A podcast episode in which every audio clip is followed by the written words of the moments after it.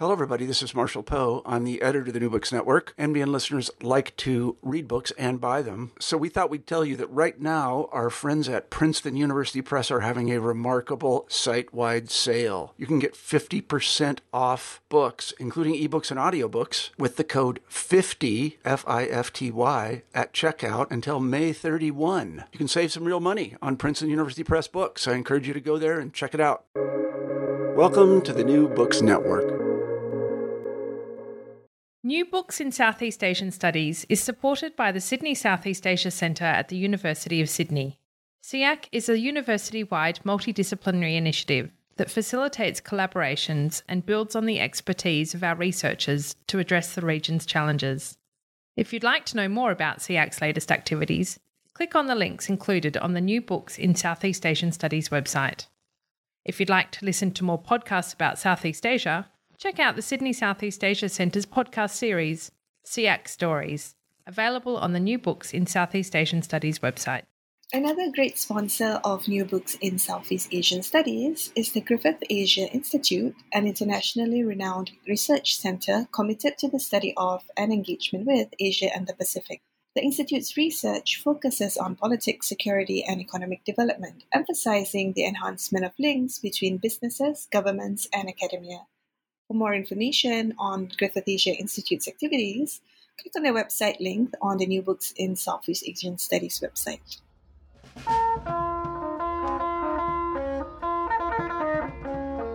Hello and welcome to New Books in Southeast Asian Studies. I am Faiza Zakaria from Nanyang Technological University and your host for today. It is delightful to have with me today Juno Salazar Parreñas, the author of Decolonizing Extinction, the work of care in orangutan rehabilitation, published by Duke University Press in 2018. Dr. Parreñas is an assistant professor at the Department of Science and Technology Studies at Cornell University. She works on issues related to human animal relations, the institution of environmental justice, feminist theory, and conservation ethics, all of which will be addressed through this very rich book. Juno, welcome to the podcast. Thank you so much for hosting me. I really appreciate it. It's really wonderful to have you. And I don't think my brief introduction really did you justice. So let's get further acquainted. Can you tell us a bit more about yourself and your work?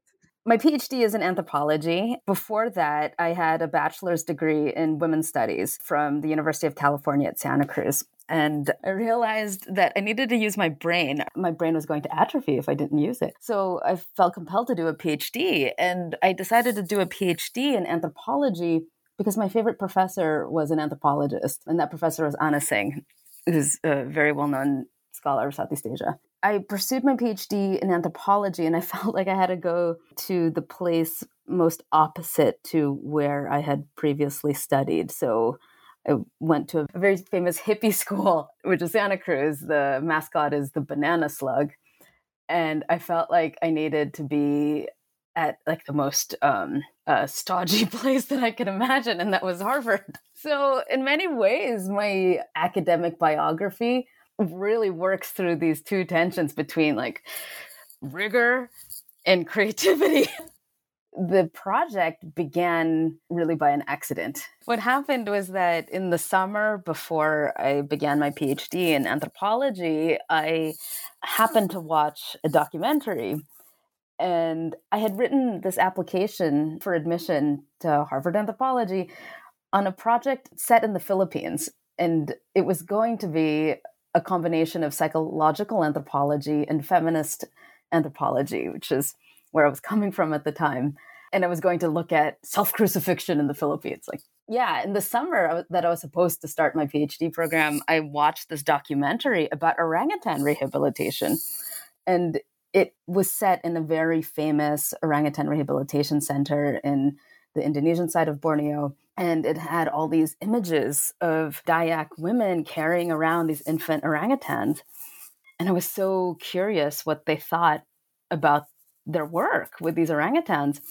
And the documentary I was watching didn't talk to any of these women. It only talked to the Dutch guy running the site and the Danish woman running the operations of the site.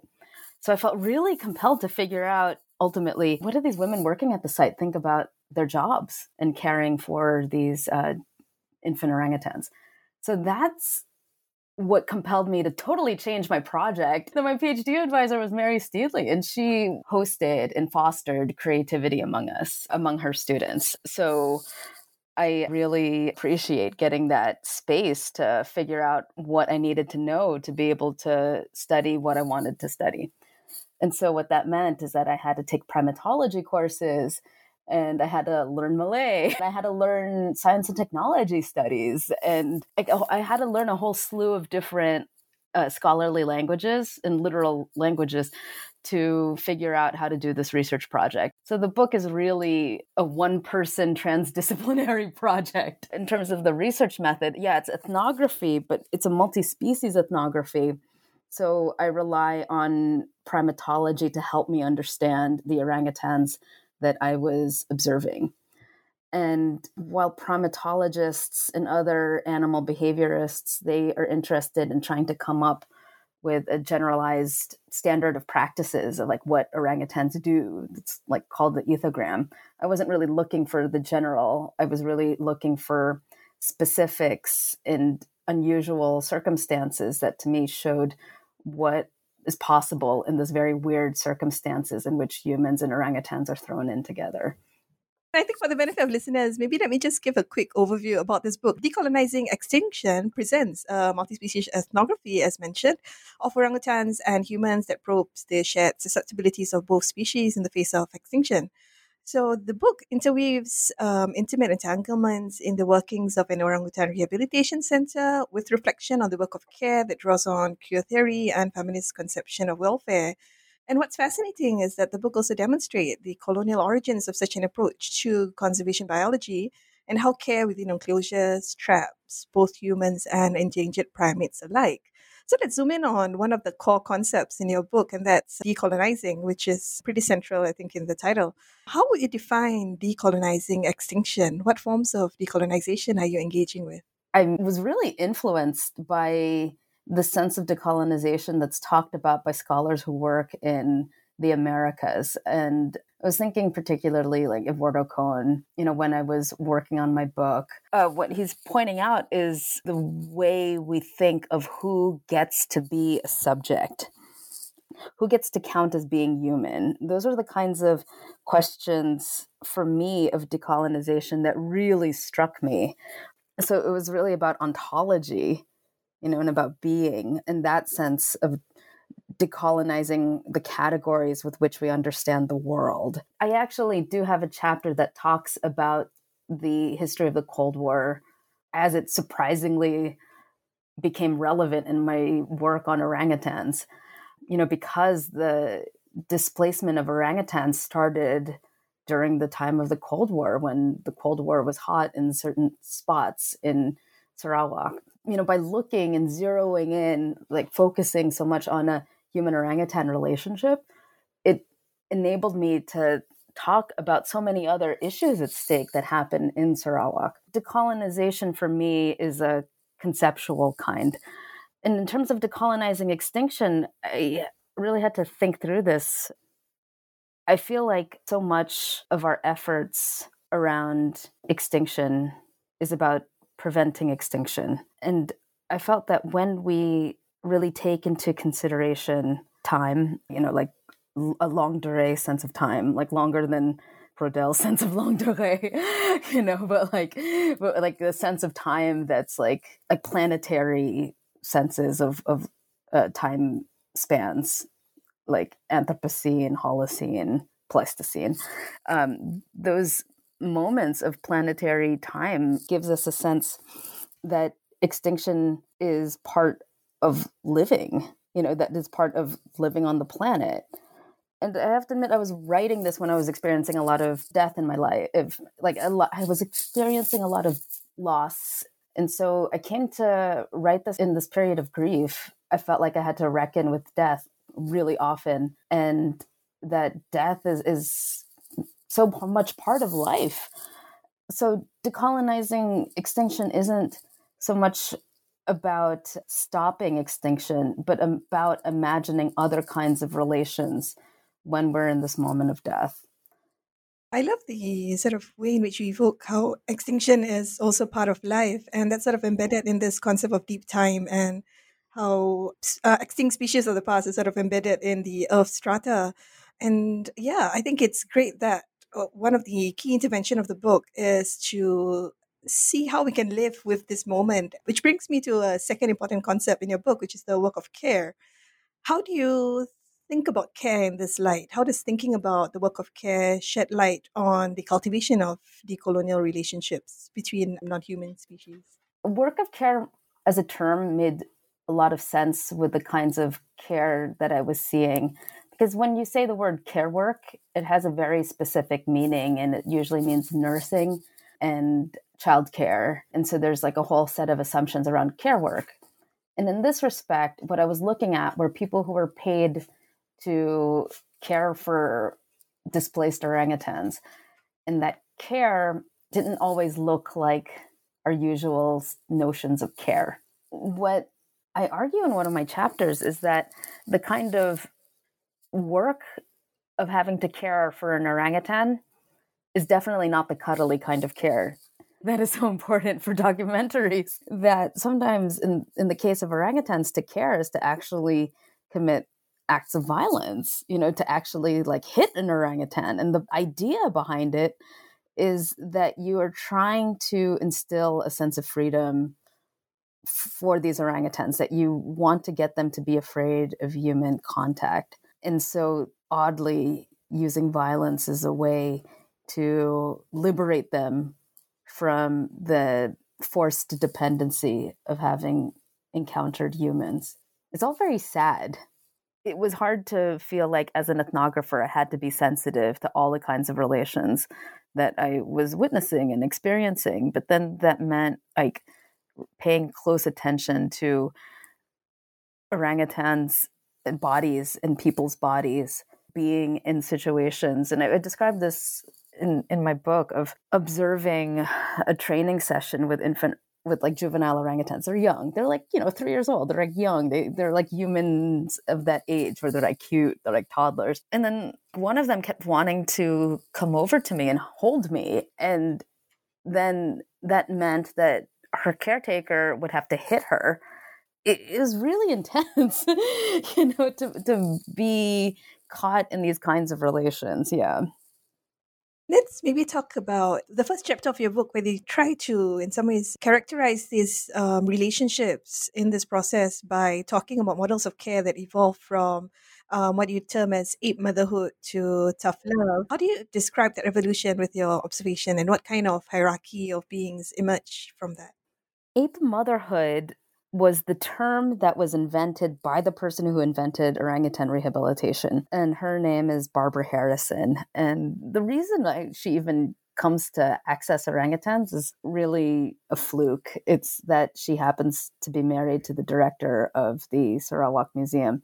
She's so well known in Southeast Asian studies because in the 50s she excavated the oldest human remains found in Southeast Asia at the time, which was in Niah Caves. You know, and she's actually a ceramics, or she was a ceramics expert and had directed the famous Dutch Royal Ceramics Museum. And she has a PhD from Cornell in Asian Studies or art history, one of those two, having been a ceramics es- expert. So she, she did all sorts of things. But one of the things that she also did was start the idea of orangutan rehabilitation. She did this in the 1950s. And this is a really weird moment in the history of science because it's, you know, in the moment of the, the rise of the lab as the site of where knowledge happens. Uh, but she does like field research. And then she also runs in her house this experiment of raising infant orangutans. And so her house becomes a laboratory. And she calls this ape motherhood. And ape motherhood for her is so not cuddling. It's it's a practice of science that's about observing orangutans. And from these observations of orangutans in the wild, she realized that she has to kind of push the orangutan to forage in the forest and live in the trees and stuff like that.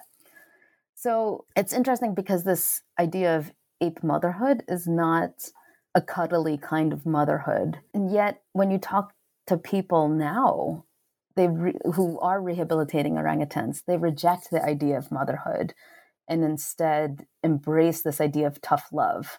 And so it's interesting because it switches from this feminine sense of mothering, and that feminine mothering was never about nurturing. It was about a kind of rejection, actually, you know, an instilling of independence for eventual rejection. And it gets replaced with this idea of tough love. But there's an interesting colonial dynamic to her ape motherhood, which is that she has this aspiration for how the orangutan ought to be.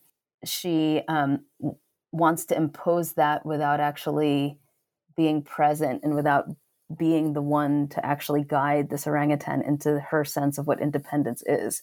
So it really echoes this moment of the 1950s in Sarawak and in this moment of crisis actually as Indonesia on the um, on the southern border is really actively imagining and rethinking what independence would be. And this is at the moment of third world liberation in the 19, in 1955 in the Bandung conference. Yeah, it's really a theory of decolonization at stake for her. And the important thing to remember is that decolonization is an aspiration for different kinds of players and different kinds of actors you know like the colonial power also wants a certain kind of decolonization and that's what it motherhood was I was really drawn to the little detail that you mentioned about her as a ceramics expert, It's kind of like able to move across disciplines and suddenly become some kind of conservationist. I mean, that speaks of certain mobility that not many people have, right? And definitely not the orangutan that she was looking after did. And one of the sort of more fascinating encounters for me is how this encounter within the mobile and the enclosed um, becomes really part of the texture of life in the yeah. center get you to tell us more about that in some ways and how uh, you experience the life and in enclosures during the field work.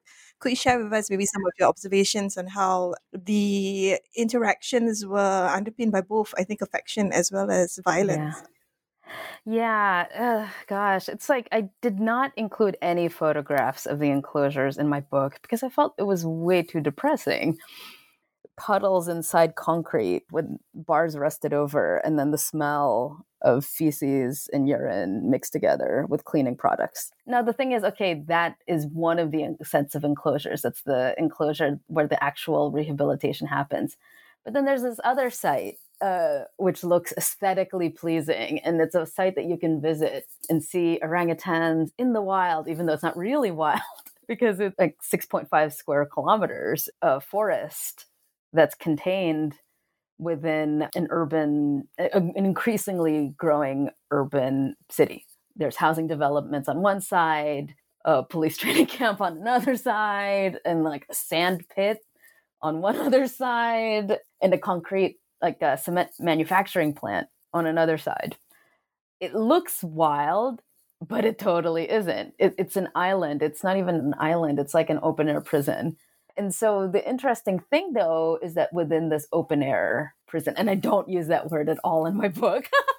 you know, it's more like me talking candidly with you. Um, but yeah, within the site, what happens is that okay, these orangutans look free, and in many ways they are free, but that freedom is difficult for the social relations at the site.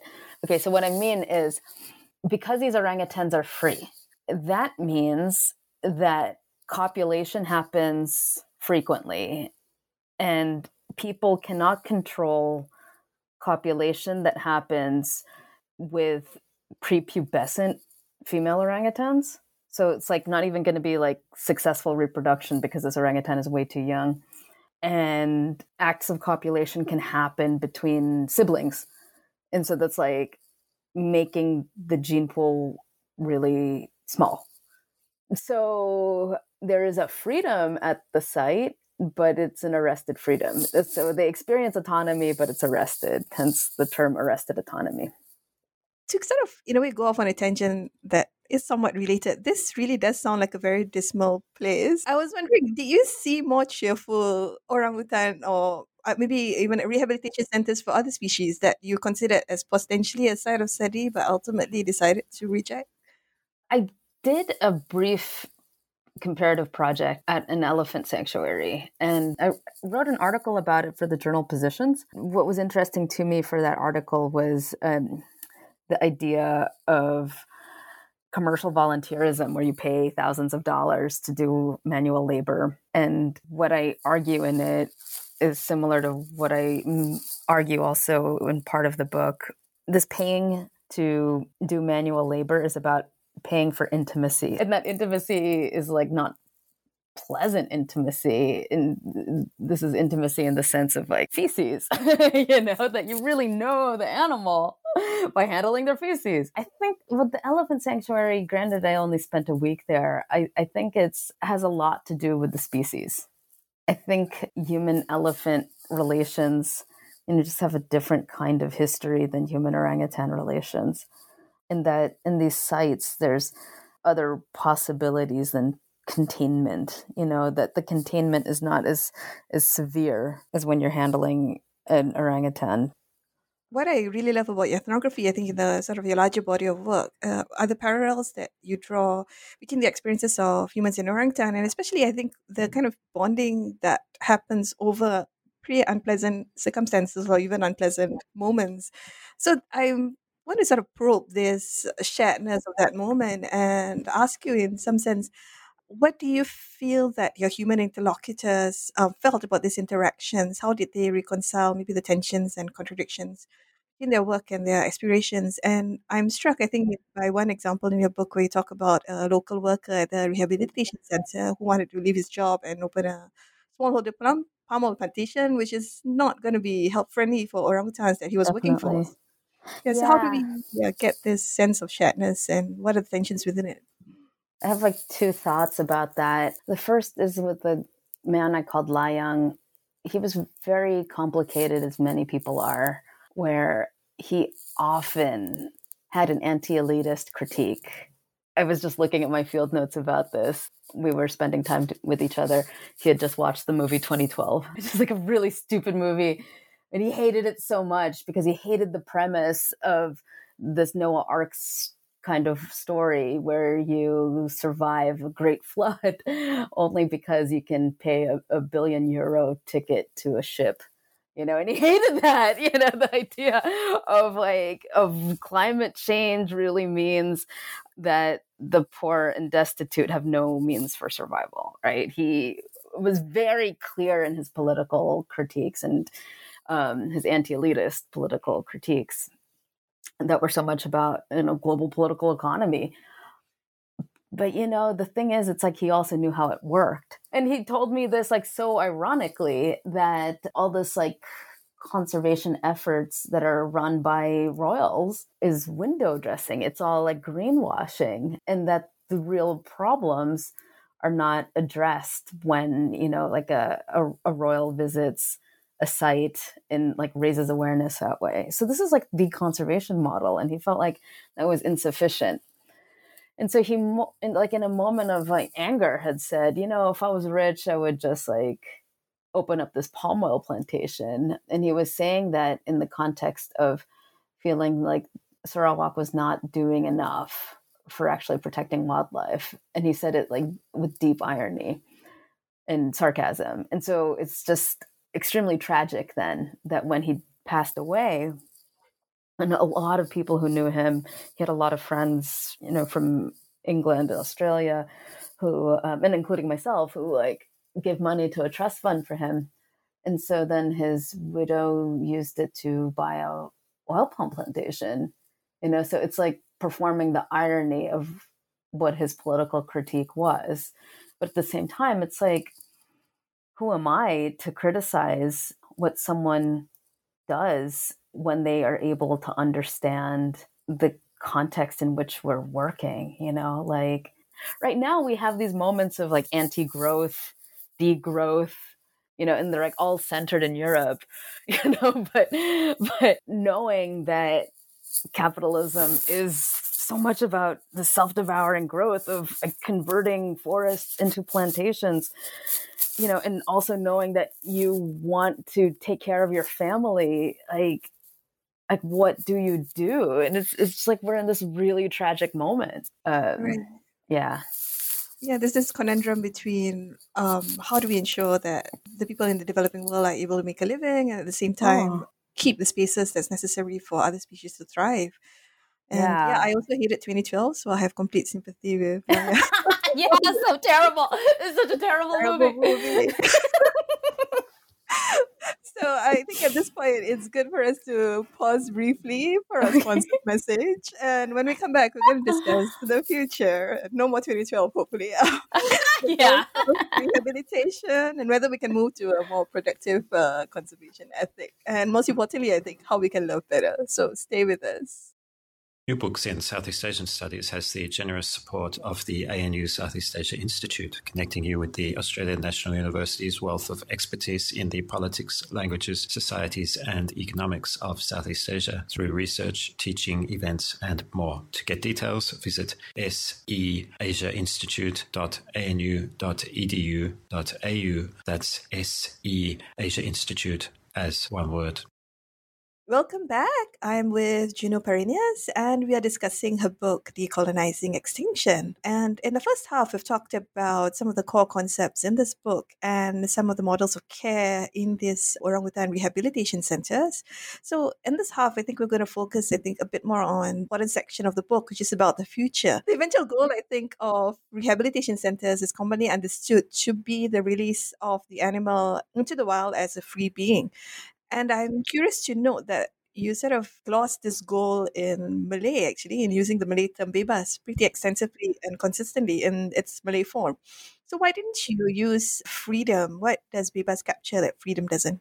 Okay, so the word freedom encompasses a lot in English. And to me, bebas had a specificity to it. Usually, when people think of independence, they translate it as the word merdeka, which is like the liberal nation state sense of independence of Merdeka that is celebrated as the, the Day of Independence for Indonesia and Malaysia um, for their uh, independence from colonization. That's how I remembered the you know the the word Merdeka or the word for um, independence. And then when I was actually doing my field research, this word kept popping up, bebas, and I didn't know what that meant. It was in the context of doing the field research uh, that this word presented itself, that it was thrust upon to me. What I love about this term is when you look at the etymology of it, it's likely coming from Johor Bahru and is thought of as a pedestrian sense of Malay. It's like the trade language of Malay. So this is like everyday people's Malay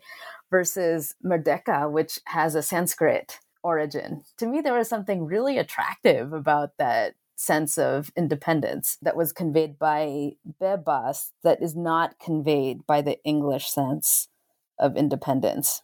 And so I, I feel like I've am using that term to form a political theory because Bebas has such a negative connotation, right? In, in Malay as like being wild, but like not like totally wild, like uh, liar, like pesta liar, like like wild party, right? But but it has like the sense of acquittal. It has a like experiential sense of freedom instead of like an ideological political theory sense of freedom. But even though the oh, I shouldn't say it's a not a political theory, it's it has a different sense of freedom than the kind that's conveyed by the word merdeka. And I think it's interesting that you're highlighting how being free and being independent, I think, are two different states of being, and that's that's a crucial insight, I think, in this in this book. I want to sort of come back to what you've mentioned previously in the first um, half of our um, talk, where you talked about arrested autonomy, and the quest towards, I think, bebas didn't lead to bebas or didn't lead to freedom, didn't lead to that level of independence, but to the state of arrested autonomy, which, if I may sort of define it as uh, the kind of uh, state where the quest for freedom generates its own um, inertia. So, can you elaborate Yes. on this relationship and the relationship, I think, between arrested autonomy of humans as well Yeah. as the arrested autonomy of orangutans in Sarawak? Arrested Autonomy was the first chapter I wrote of the dissertation. You know, it's chapter five of the book. And the reason it was the first chapter of me writing at all about my field research was because it was so much a conundrum to me. I felt like, okay, the site is all about freedom, but it's not really about freedom. It's like about having these orangutans being autonomous, but it's like semi autonomy And then I realized, you know, the state of Sarawak is considered autonomous within the Federation of Malaysia. And then all of my experiences at my field research compelled me to realize that what's happening is that the site fosters arrested autonomy, that these orangutans are arrested within the site, and that the state of arrest is also experienced by the state of Sarawak. And so that's that's the story of arrested autonomy. And as I've aged, I've come to really experience what arrested autonomy is. Like so much of our lives are caught in inside institutions. And so when you're in a large institution, you're given a specific job and that you can't really change the dynamics of the greater machine. You can't change the dynamics that are happening within the institution. And so that feeling in which you're free to do your your day-to-day activities as part of your job, but you can't really change the structures, that's arrested autonomy that recalls, I think, how you describe Layang's view of politics in Yeah. the previous um, half of our uh, conversation. Yeah. And I guess building up from that, do you see, I think, the sort of political consciousness or the desire for political change, does that emerge within the context of working for um, orangutans in the center? No, it doesn't. You know, when you're asking about uh, Layang earlier, and I said something about like, oh, it's making me think of two things. The other thing I was thinking about was one of my favorite interlocutors during my field research. I, I name him Nadim because he's such a good friend. like I really enjoyed talking with him because he was always so thoughtful. For him, you know, he was like totally okay with like the hegemonic political party of, of Sarawak, you know, despite like it's an intensive development. And I think a lot of it has to do with feeling like I feel like I've forgotten like why he's able to do this.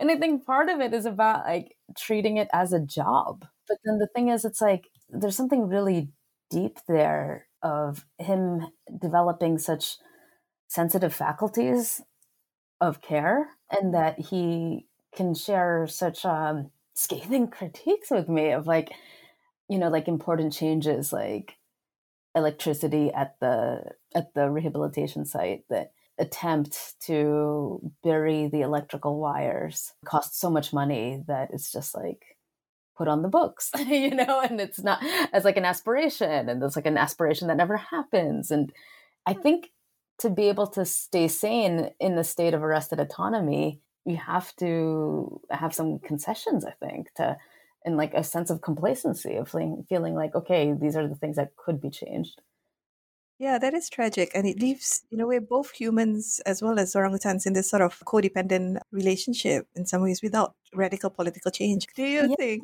the conservation movement is uh, developing, I think, along a path that may allow for maybe a better conservation ethic to emerge? Okay, on a very positive note, I feel like there is some real hope that I have that we can that we can actually come up with other models than what we have hitherto.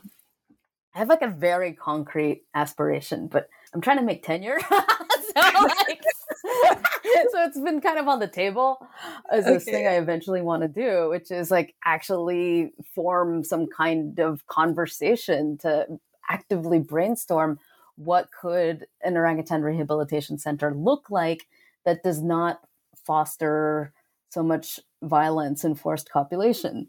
I think it really might be a creative design issue of doing things like building corridors. you know, th- like and when pe- when I'm talking corridors, it's not the way conservationists talk corridors of like large swaths of continuous forest, but I'm talking about like physical barriers, you know, and creating a built environment that could host interactions that are less violent and that enable more female agency because in the sites that are that are taking place now there's zero female agency. There's like zero female choice. You know for biologists it's actually one of the important drivers of all reproduction is female choice. And so these sites do not foster female choice. It can be possible to really imagine something else and it just takes some creativity and work and willingness. Like that's the thing like the willingness to actually be creative you know instead of just falling back into how institutions have always been run Yeah, the willingness to sort of break that mold is is super important. If I may just sort of go off on a tangent on one of the things that you raised earlier about the lack of agency for female orangutans, and to some extent, maybe restricted agency for the female workers in the center as well. How successful have the center been in rethinking, I think, especially the gendered impact that they their work had on yeah. on these two populations? No, it's so interesting because the site when I was there had such a fight that was about gender versus class. You know, and it was about is this job a white collar job that's safe and safe enough for a woman to do who also has children and a family that she cares for in addition to her nine to five job? It was a fight that was played over between like working class men and educated women. In this respect, I, I yeah, I, I saw it both ways. Like I saw that, yeah, it totally does take physical sacrifice of anybody working at the site. And at the same time, it's really deeply unfair that the women have to sacrifice more. And they sacrifice more, you know, because of the reasons I just said about like if women with children and families that they care for are more vulnerable, they're physically vulnerable, then it has like greater consequences beyond her her own self. I do want to highlight the last line in your book because I think it gives us a sense of hope in, in this uh, sort of bleak situation that so when you I think end off with trying to define the work of decolonizing extinction. Um, this is how you ended off, and I love it so much. I'm going to quote it, um, like, uh, word for word. Uh, it, it's uh, so the risk of loving and not having that re- love return, the vulnerability of physically being subject to potential attack, the uncertainty of what could happen when we relinquish control, that is the caring work of decolonizing extinction. So that was the last line of your book. And I think anyone who has ever fallen in love with any sort of being um, could identify with that.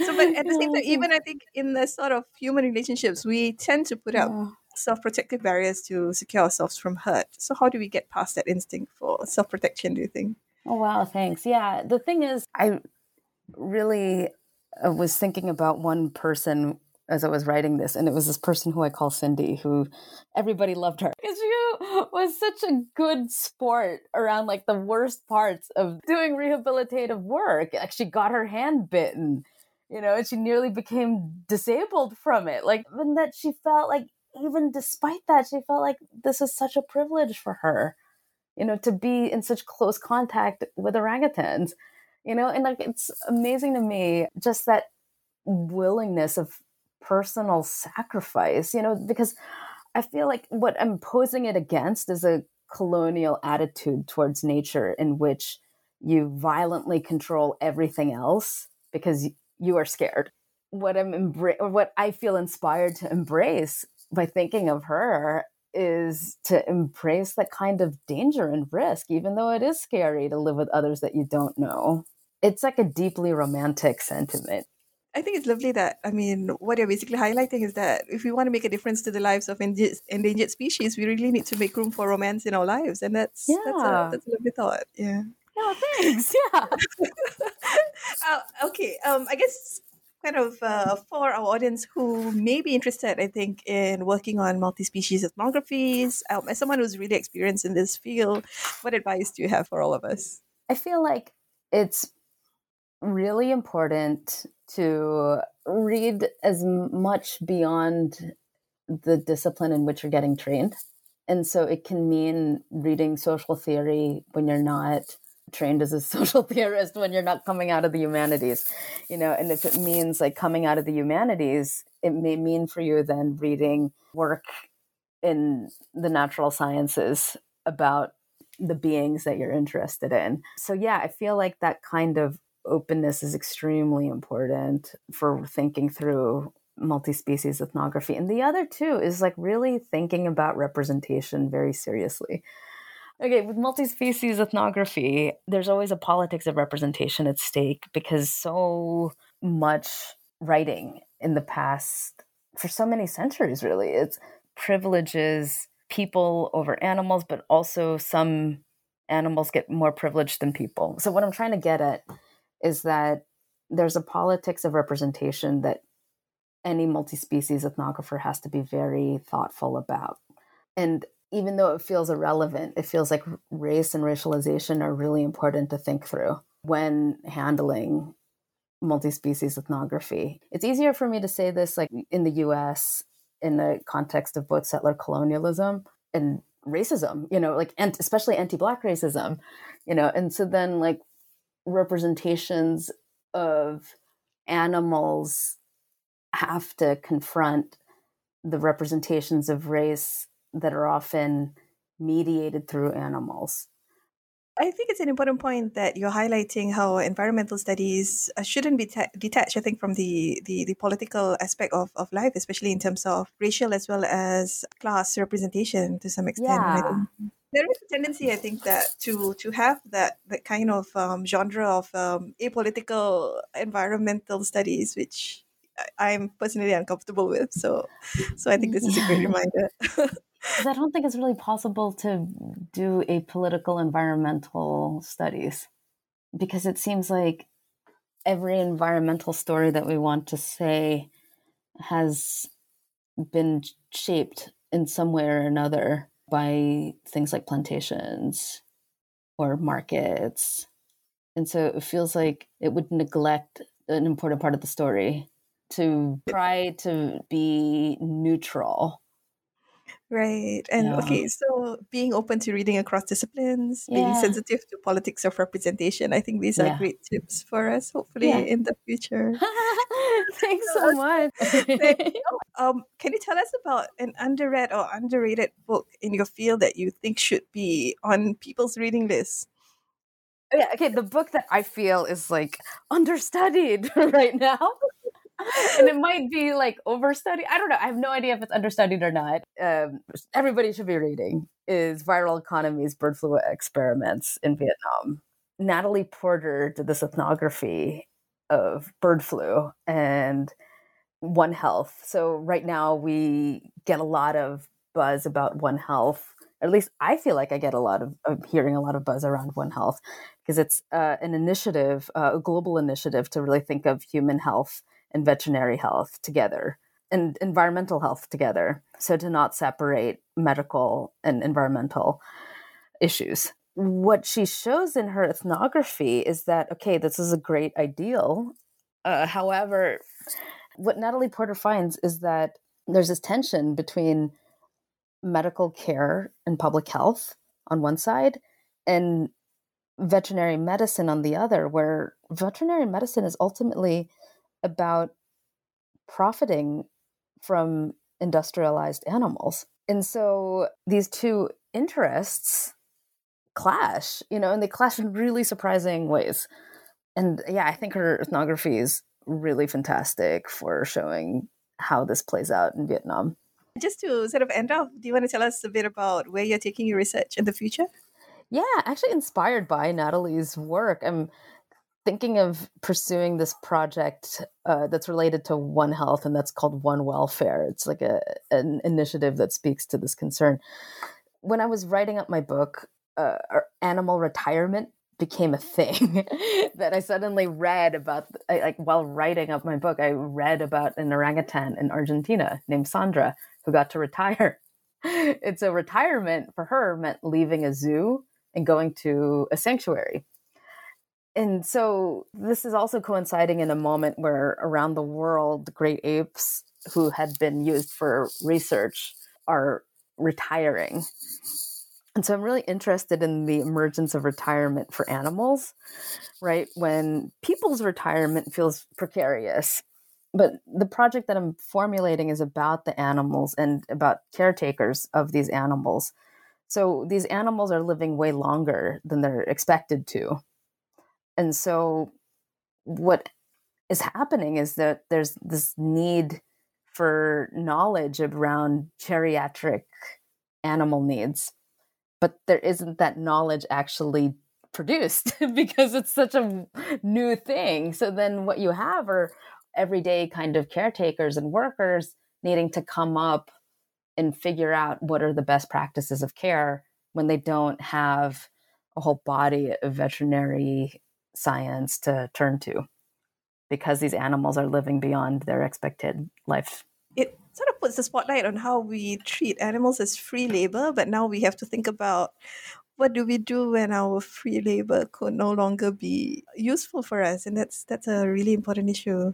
Well, thank you. Mm. Thank you. Yeah, I would look forward to reading that. Um, it has been such a pleasure to discuss this book with you. I think as as our frequent laughter kind of attest to, and it's really great to be able to think through the work of care um, that you've highlighted um, in this sort of uncertain times. Well, thank you so, big so thank much. you to you. Thank you so much. Yeah, and also thank thank you to all listeners. You have been listening to New Books in Southeast Asian Studies, a podcast channel on the New Books Network. We have been discussing decolonizing extinction, the work of care in orangutan rehabilitation, published by Duke University Press in 2018. If you have enjoyed this episode, join us for others um, in the future and up on the website. Please stay well, stay safe, and join in with us next time.